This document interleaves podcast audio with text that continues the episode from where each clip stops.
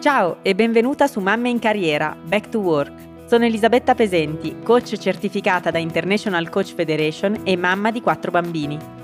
In questo podcast ti accompagnerò settimana dopo settimana dandoti spunti di riflessione e nuove prospettive per affrontare al meglio il ritorno al lavoro dopo la maternità e sentirti serena e in armonia nella tua nuova vita di tutti i giorni perché la felicità la si può in qualche modo coltivare con gli strumenti e le risorse giuste. Clicca sul pulsante Segui per non perderti le prossime puntate.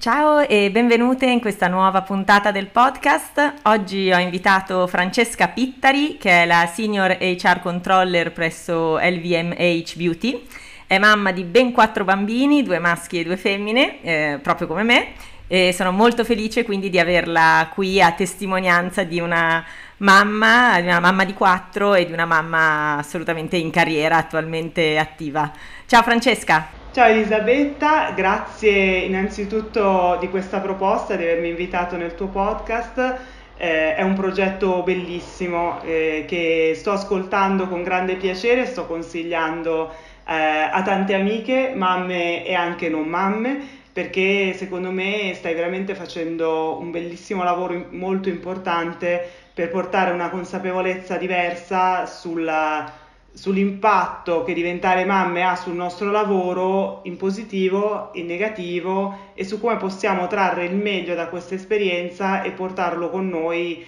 nella nostra vita lavorativa. Quindi mh, grazie del tuo progetto e grazie di avermi invitata e buongiorno a tutti.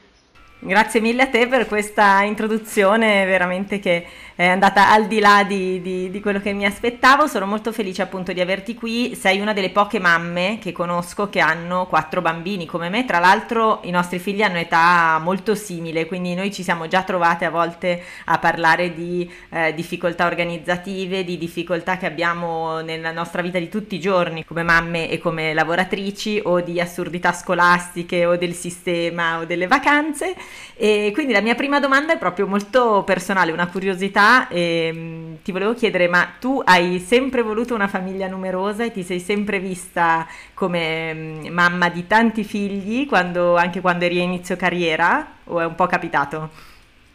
Allora, ti confesso che assolutamente non, av- non avrei mai immaginato quando facevo l'università di, di fare quattro figli. Eh, pensavo di farne uno e anche sul tardi inizialmente. Questa era la mia la mia proiezione sul mio futuro. Pensavo di dedicarmi molto al lavoro eh, subito dopo insomma, la laurea, di eh, spingere tantissimo e fare poi un figlio più in là, verso i 35 anni. Eh, poi in realtà mh, mm, non è andata così, nel senso che abbiamo deciso diversamente con mio marito, allora, all'epoca compagno, e il nostro primo figlio in realtà eh, è nato quando avevo 28 anni e lavoravo da, mh, mm, da 3 anni, quindi non da tanto tempo. Eh, quindi eh, forse la, ecco, la, mia peculiarità come lavoratrice e mamma è che io sono quasi sempre stata anche mamma, oltre che lavoratrice, per cui eh, un, il lato mamma è una cosa che ho integrato da subito nel lavoro, perché tre anni sono veramente pochi in una carriera, eh, quindi in realtà ecco, ho sperimentato da subito un po' lo scoglio eh, che incontrano tante più avanti, forse questo me lo ha reso più facile perché forse incontrarlo quando uno non è un professionista così strutturato ehm, è più facile e si impara di più a fare un po' i funamboli. E poi nel mentre eh, beh, un figlio solo insomma si sente solo allora è arrivata la seconda eh, poi insomma ma si sta così bene e ne è arrivata anche la terza. E poi alla fine diciamo che il quarto figlio è arrivato un po' dopo, un po' distanziato dagli altri perché c'è stato di mezzo il covid e quindi eh, è saltato quell'anno perché non me l'ero sentita così tanto, non sono stata così coraggiosa da vivere una gravidanza in pieno covid e è arrivato anche un po' su sull'onda di una maturità diversa, forse, ecco, con una consapevolezza diversa, con anche un po' meno energie fisiche, però il figlio della maturità un po' lo vedo, ecco, il mio ultimo. Mentre sicuramente il primo si è, si è, si è vissuto la mamma piena di energie che ero a 28 anni, ma anche molto insicura e acerba come eh, molte neomamme, ma soprattutto eh, molte mamme giovani, penso anche, perché magari da più adulti si, si è un po' più, un po' più capaci di mh, rallentare, ecco, eh, di non avere tutti questi timori, sono stati come le ciliegie, uno tira l'altro e poi alla fine ci siamo ritrovati a essere una, una big family direi. Bellissima questa immagine. Ascolta, ma quindi in parte mi hai già risposto, ti avrei proprio chiesto, ma secondo te il fatto quindi di essere diventata mamma così pochi anni dopo l'inizio della tua carriera è stato un bene, eh, è stato un qualche cosa che ha incentivato poi il fatto di continuare eh, diciamo con il tuo progetto mh, mm, di famiglia numerosa oppure ti ha un po' ostacolato comunque nel tuo percorso di carriera? No, io penso che sia stato un bene, eh, penso che... Mh, eh, sia stato più facile probabilmente avendo iniziato presto. Ehm, secondo me ehm, non avevo maturato quella quell'abitudine eh, a essere sempre al lavoro che spesso eh, è un grosso ostacolo per chi magari ha lavorato 10-15 anni prima di diventare mamma, perché chiaramente eh, ci si abitua a essere sempre presenti, ci si abitua a non avere mai un imprevisto, arrivare in ufficio presto, lavorare fino a tardi e poi è veramente un grosso sconvolgimento quando non si può più farlo, perché oggettivamente quando arriva un figlio eh, la nostra disponibilità di tempo cambia, è normale, anche magari io mi alzo alle 6 la mattina, però ora che arrivo in ufficio sono comunque le 9 e mezza, tre quarti delle volte, eh, mentre quando non avevo figli eh, mi alzavo più tardi e alle 8 e un quarto, 8 e 20 tendenzialmente ero già seduta alla scrivania. È chiaro che cambia tanto, però se, sai, dopo tre anni non, non eri così nell'abitudine da soffrirne troppo e si fa, secondo me da giovani siamo un po' più plastici nel trovare un nuovo equilibrio. È vero che siamo anche più insicuri sulla nostra capacità professionale, quindi eh, è stato molto importante avere dei capi supportive. Io ho avuto una grande fortuna perché li ho avuti, eh, quindi devo dire che nel, negli anni eh, sono stata sostenuta eh, dai miei capi e anche dai miei colleghi. Ho sempre incontrato una grande comprensione da parte dei colleghi, non ho incontrato un ambiente di lavoro ostile. Questo è molto importante perché io penso veramente con con tanta pena quelle mamme che si scontrano con un ambiente ostile quando sono incinte, quando vivono una gravidanza. Eh, non so, io l'ho fatta tutta con il collega che mi portava i pistacchi perché secondo lui facevano bene in gravidanza, la mia prima gravidanza. E, e, è molto bello ed è molto importante, sono momenti in cui siamo comunque più vulnerabili, più fragili, sentire il sostegno degli altri mh, mm, ci aiuta tanto. Quindi per chi non ha figli o ha figli ed è collega di qualcuno che è incinta, eh, sost- sosteniamoci tra di noi, mh, mm, sosteneteci se siete uomini, visto che non sarete voi direttamente incinti, però comunque potete sostenere le vostre amiche, colleghe, eh, pensando magari insomma al momento un po' più mh, delicato, un po' più fragile, che non ha mai impedito di, secondo me, di lavorare, ovviamente quando le condizioni di salute lo permettono, perché poi quando il tipo di lavoro lo permette, perché ovviamente io, io parlo per me, nel senso la mia esperienza di eh, lavoratrice videoterminalista, come direbbe il medico del lavoro, quindi comunque un lavoro che si concilia facilmente con uh, la maternità, non, non penso a chi deve ovviamente astenersi perché il lavoro magari non è compatibile. Io penso però noi che possiamo restare in ufficio anche fino all'ultimo giorno, e nell'ultima maternità io sono rimasta fino a 10 giorni prima del parto, magari non siamo performanti come eravamo di solito, o magari siamo eh, un po' più stanche, ecco, sosteniamoci tra di noi. Quella collega che è un po' meno performante ma si ferma quel mese in più può essere di comunque di grande aiuto Anche se magari ha un po' di, come, lo chiamano gli inglesi, il baby brain, quindi si dimentica un appuntamento, è un po' più distratta, eh, però comunque può dare una bella mano, no? anche come punto di riferimento, quindi eh, penso che sia quello molto importante.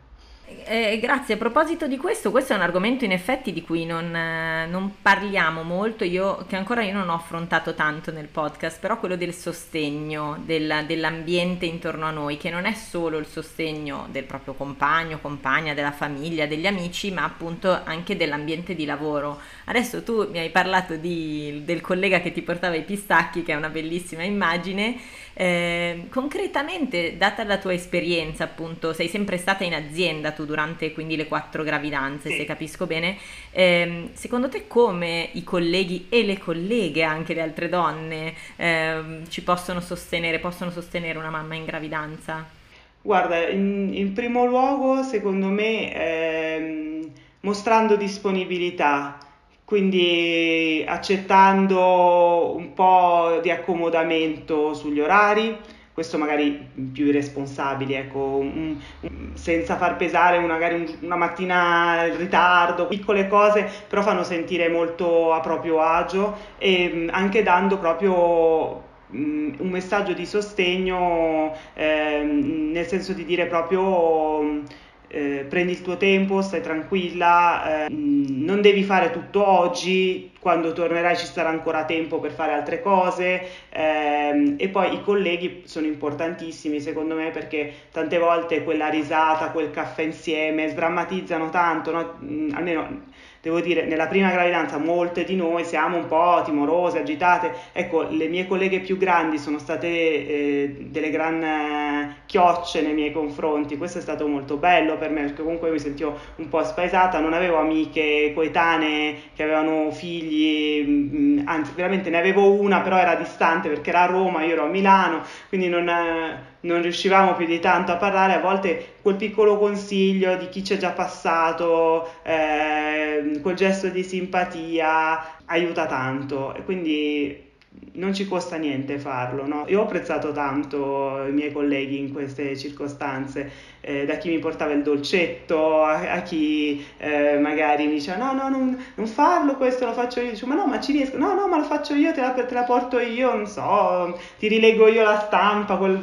piccole cose, eh, però senza, senza, trattare una donna incinta come una donna invalida, perché non è così, nel senso un, eh, in gravidanza si può riuscire a fare tutto o quasi, eh, se ovviamente eh, insomma, la gravidanza procede con tranquillità, se, non, se, non, ci sono insomma, dei problemi medici che chiaramente purtroppo invece ecco, possono accadere e poi quello penso anche sia molto importante, cioè qualora la collega ha un problema vero eh, bisogna cercare di, proprio di subentrare, di sostenere, di aiutare proprio sul lavoro in modo che la persona si possa sentire almeno eh, sollevata da quell'aspetto. Cioè, eh, quello, quello, penso sia molto importante, ecco, far capire che se c'è bisogno, se c'è un'emergenza, se c'è un'esigenza, possiamo farci carico del lavoro di un'altra persona per un giorno, per due giorni, per dieci giorni, per un mese. Non, magari non è facile eh, perché siamo già tutti molto insomma, sovraccarichi di lavoro in questa nostra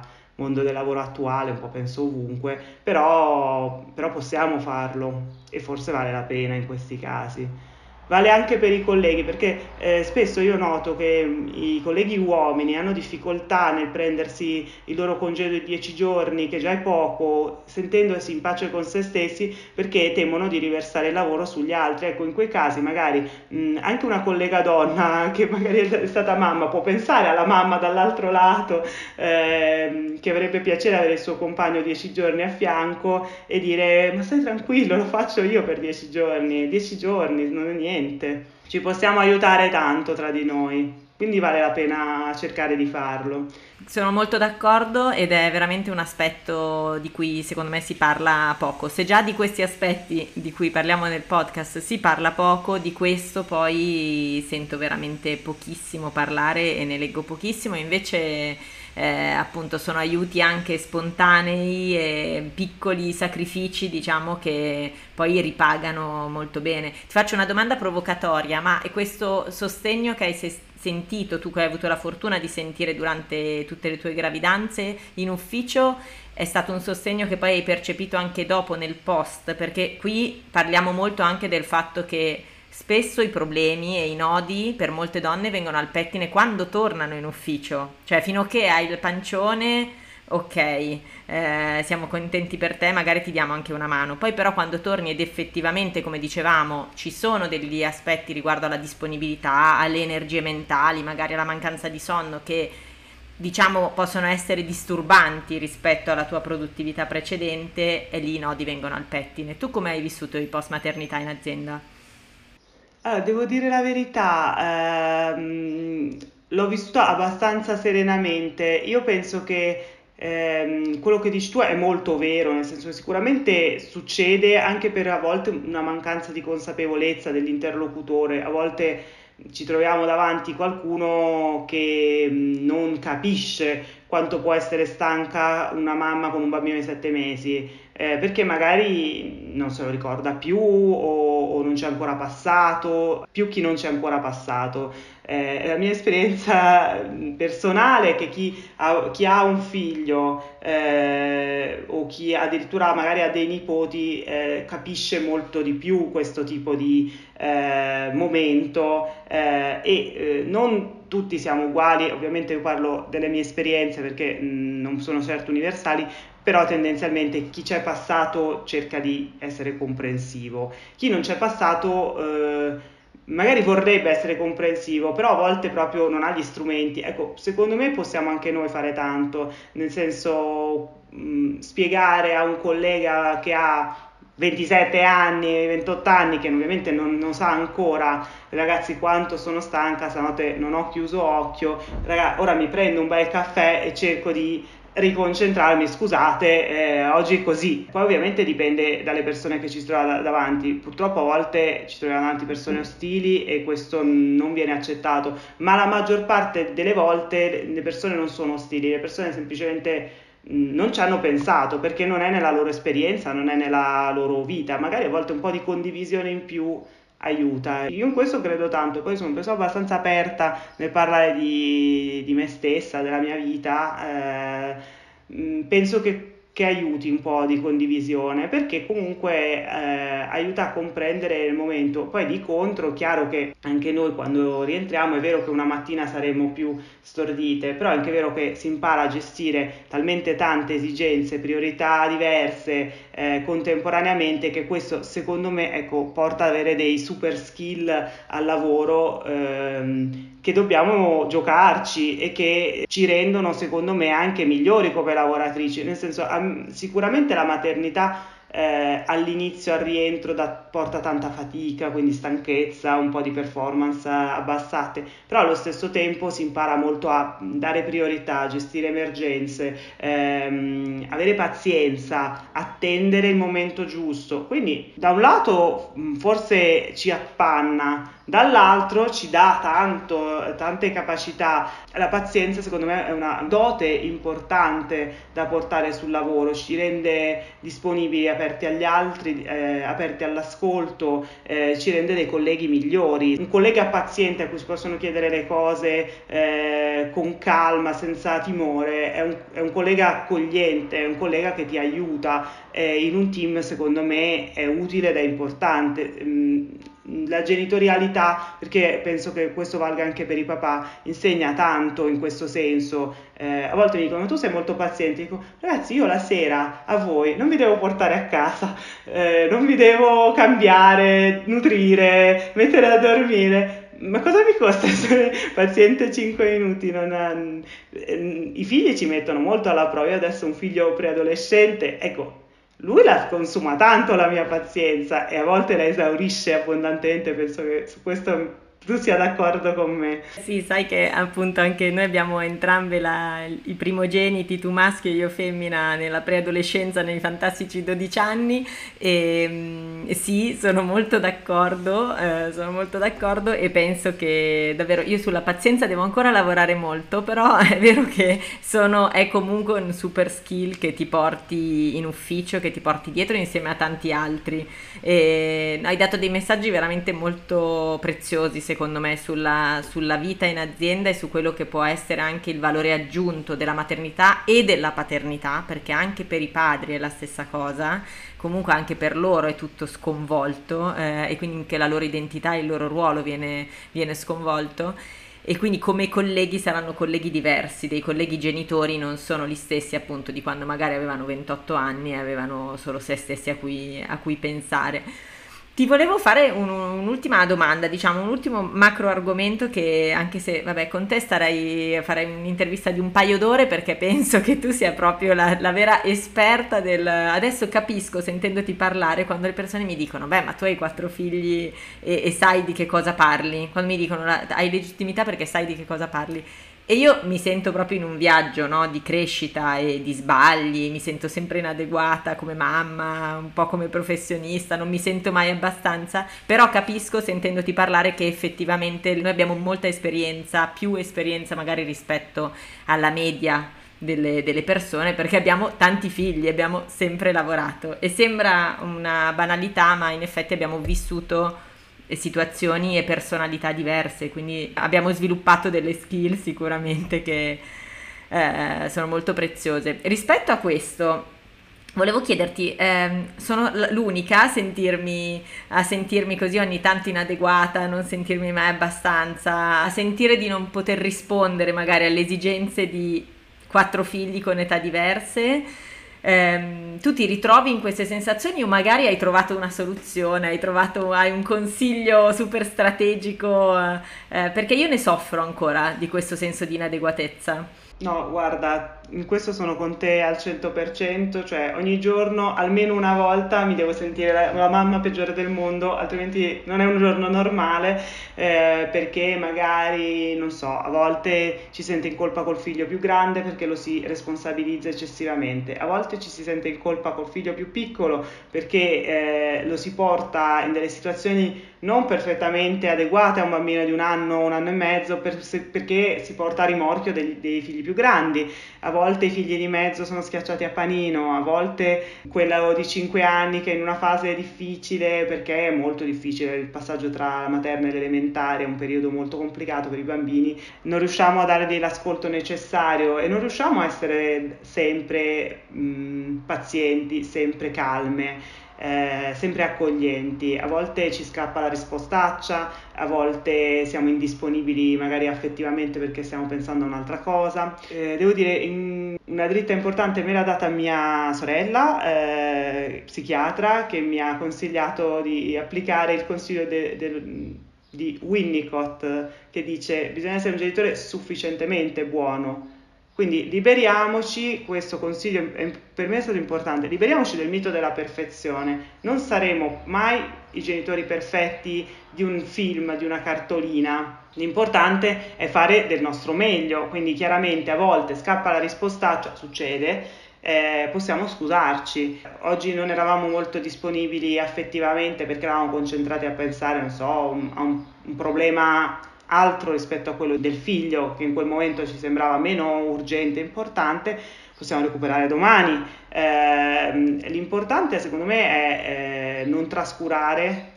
non arrendersi e perdonarci le nostre defiance umane, perché comunque eh, non siamo degli automi, eh, abbiamo anche noi il giorno no, non siamo solo mamme, non siamo solo lavoratrici, a volte siamo anche eh, figlie, caregiver, eh, eh, mogli. sì, è vero, mogli, anche quello è importante. Facciamo un'altra se... intervista su quello, eh, sul rapporto di coppia nel, nelle famiglie numerose. Mamma mia. Sì, anche se forse a volte eh, si fa molto squadra, almeno si dovrebbe fare molto squadra, eh, perché aiuta tanto fare squadra. Quello che dobbiamo imparare è essere un po', un po gentili anche con noi stessi, nel senso eh, non saremo sempre perfette né come genitori e anche come lavoratori, cioè non saremo sempre perfette al lavoro, forse cioè, non lo è neanche chi non ha figli, però comunque magari a noi può scappare quella distrazione in più, può succedere, eh, o poi a volte succede proprio l'imprevisto, l'emergenza, dobbiamo accettarlo, ecco questo è importante perché sennò diventiamo matte, non, non saremo mai eh, disponibili 100%, però si può comunque cercare l'accomodamento, secondo me. Una, è una via stretta delle volte, però a volte non riesco a essere in presenza, ma posso lavorare da casa, non riesco a farlo stamattina, ma posso farlo oggi pomeriggio. Eh, un compromesso. Se noi capiamo quale può essere un compromesso accettabile in un momento in cui magari subentra un'emergenza familiare, ovviamente non parlo dell'emergenza quotidiana, eh, parlo dell'emergenza, non so, il bambino che sta male all'improvviso di notte, non era prevedibile, magari la sera giocava tranquillo, poi lo tocchi di notte, ha 39 di febbre, a chi non è capitato? Questo scombina tutti i piani da un certo punto di vista. Ecco, poi si può cercare di avere un'organizzazione abbastanza mh, solida da reggere questo tipo di imprevisti, però ci sono delle volte in cui può subentrare una nonna, una tata, ci sono delle volte in cui eh, la malattia magari si presenta in un modo allarmante, non ci sentiamo di delegare a un terzo una responsabilità di capire se va portato al pronto soccorso, se va eh, portato di corsa dal pediatra o preferiamo andare noi dal pediatra perché vogliamo capire meglio, insomma eh, l'importante secondo me è anche rispetto al lavoro riuscire a trovare eh, un po' un accomodamento. Una cosa che io per esempio faccio sempre quando tutto fila liscio porto avanti più lavoro che posso perché eh, così eh, ho già le cose pronte che magari devo solo aggiornare, eh, cerco di mettere fieno in cascina. Ecco. Questo sembra un consiglio stupido forse, però per me è stato fondamentale, cioè imparare che quando tutto fila liscio lavoro un po' di più, che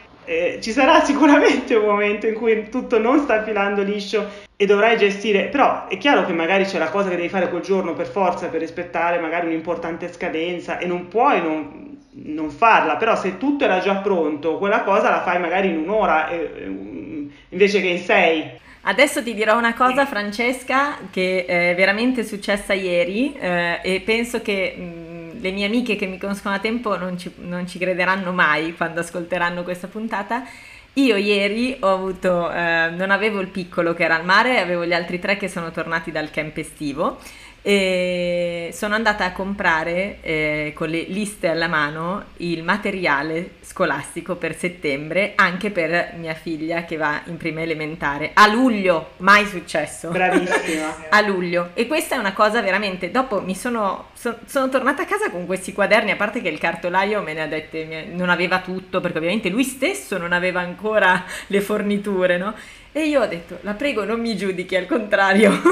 non sono una maniaca del controllo, ma, ma, ho quattro figli, ho un lavoro, so che settembre sarà un incubo e mi sono portata avanti. E questo lo dico adesso come aneddoto per scherzare, però davvero trovo che soprattutto, forse perché non è ehm, molto nel mio carattere, non è nel, nel mia, nella mia indole quella, quello di pianificare, però è veramente uno skill che io ho imparato, cioè ho tutto a calendario, eh, appena come dici tu vedo che tutto fila liscio o che ho dei momenti di calma, mi porto avanti sulle cose su cui posso portarmi avanti e questo vale nel lavoro e, e nella vita. E trovo che infatti non sia affatto banale come consiglio perché a volte non ci pensiamo e, e dobbiamo sbatterci la testa e forse io e te ci abbiamo sbattuto la testa prima di... Sì, sicuramente.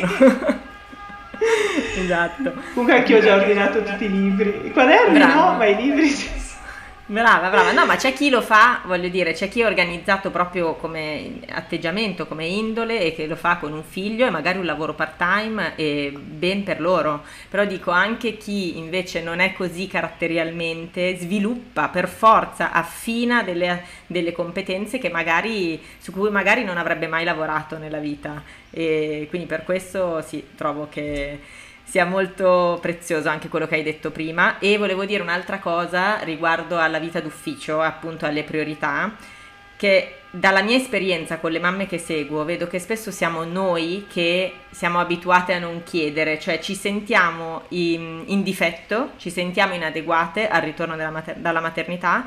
eh, magari ci sarebbero delle, dei piccoli accorgimenti anche lì pratici o banali con i colleghi o con il team. Per esempio, ci sediamo a tavolino e decidiamo. Io sono stanchissima, non dormo, non, non ho dormito stanotte, non dormo da sei mesi possiamo metterci a tavolino e vedere quali sono davvero le priorità per me questa settimana, le cose proprio o lo fai o lo fai e poi tutto quello che posso cercare di organizzarmi. Perché mm, non so, poi magari non sei d'accordo con me, sono contenta eh, di avere un confronto, però trovo che spesso sia possibile, come dicevi tu, non c'è la consapevolezza dall'altra parte che tu abbia davvero un problema riguardo all'organizzazione del tuo tempo, al sonno, alla stanchezza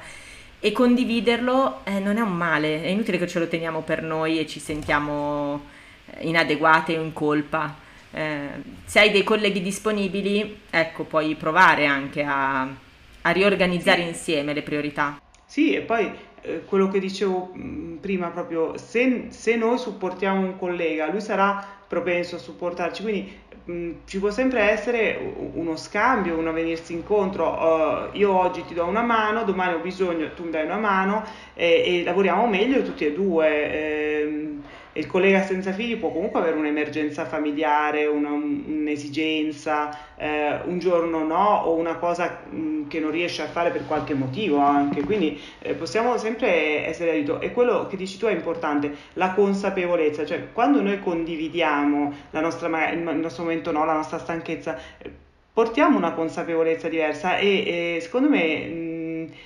Da un lato, allora, io eh, ragionavo su questo l'altro giorno, non si chiede se uno ha figli nei colloqui, è giusto, però per esempio, eh, secondo me, eh, non è neanche del tutto giusto, cioè è che non dovrebbe importare, ma non che vanno rimossi dal discorso, perché a volte noi tendiamo, eh no, non dobbiamo parlarne perché sennò discriminiamo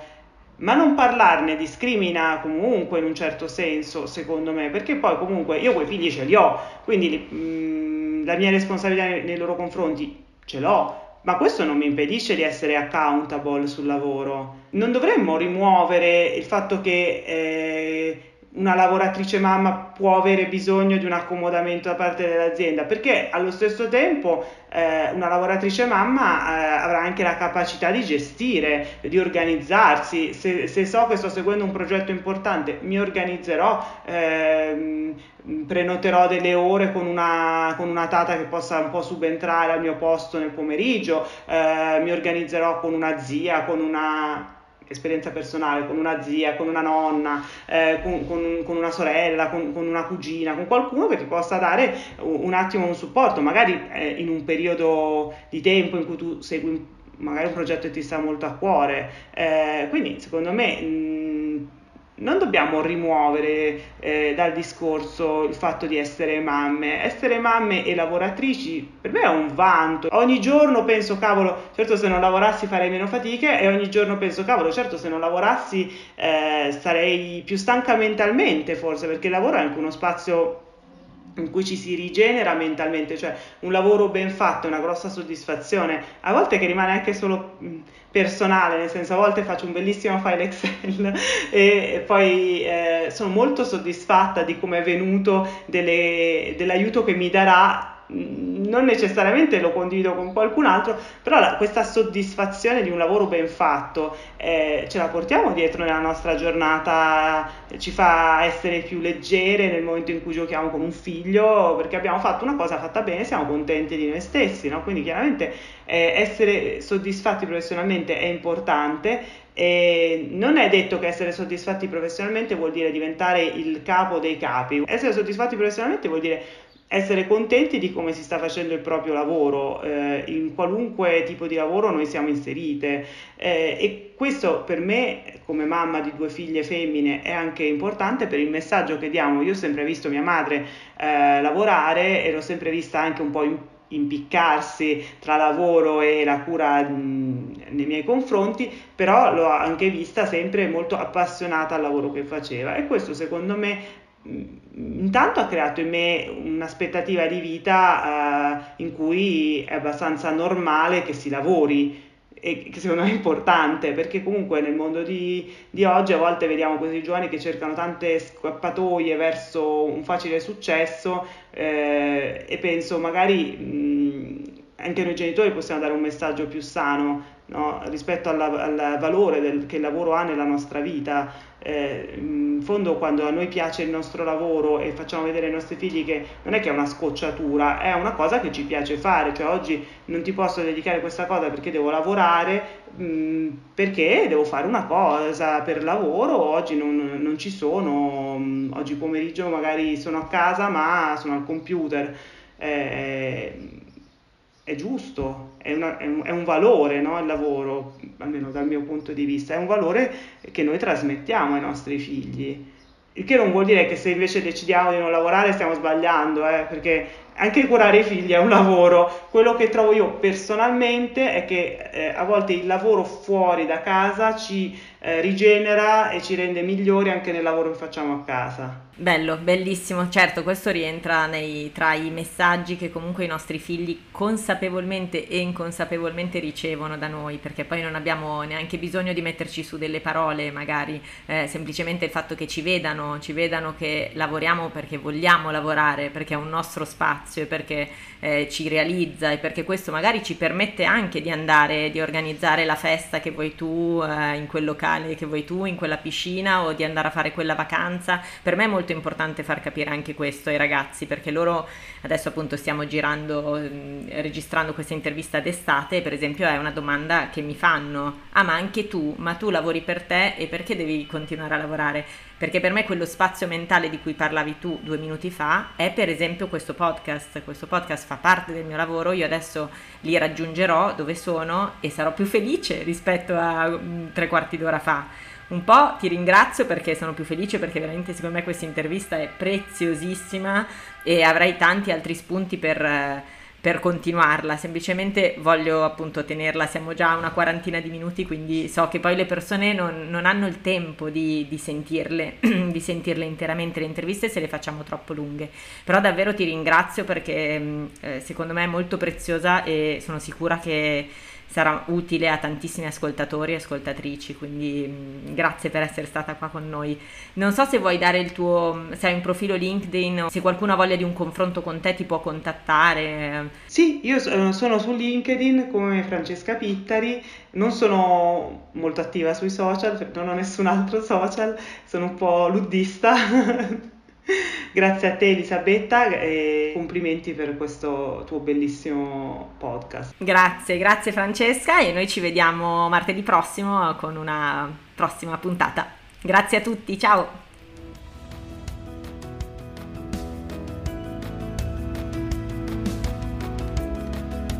Se questa puntata ti è piaciuta, lasciami 5 stelline su Apple Podcast o su Spotify se vuoi beneficiare di un percorso di coaching in azienda, visita il mio sito www.elisabettapesenti.com o scrivimi a info-elisabettapesenti.com. Se vuoi puoi anche seguirmi su Instagram, mi trovi come chiocciola elisabetta underscore mental underscore coach.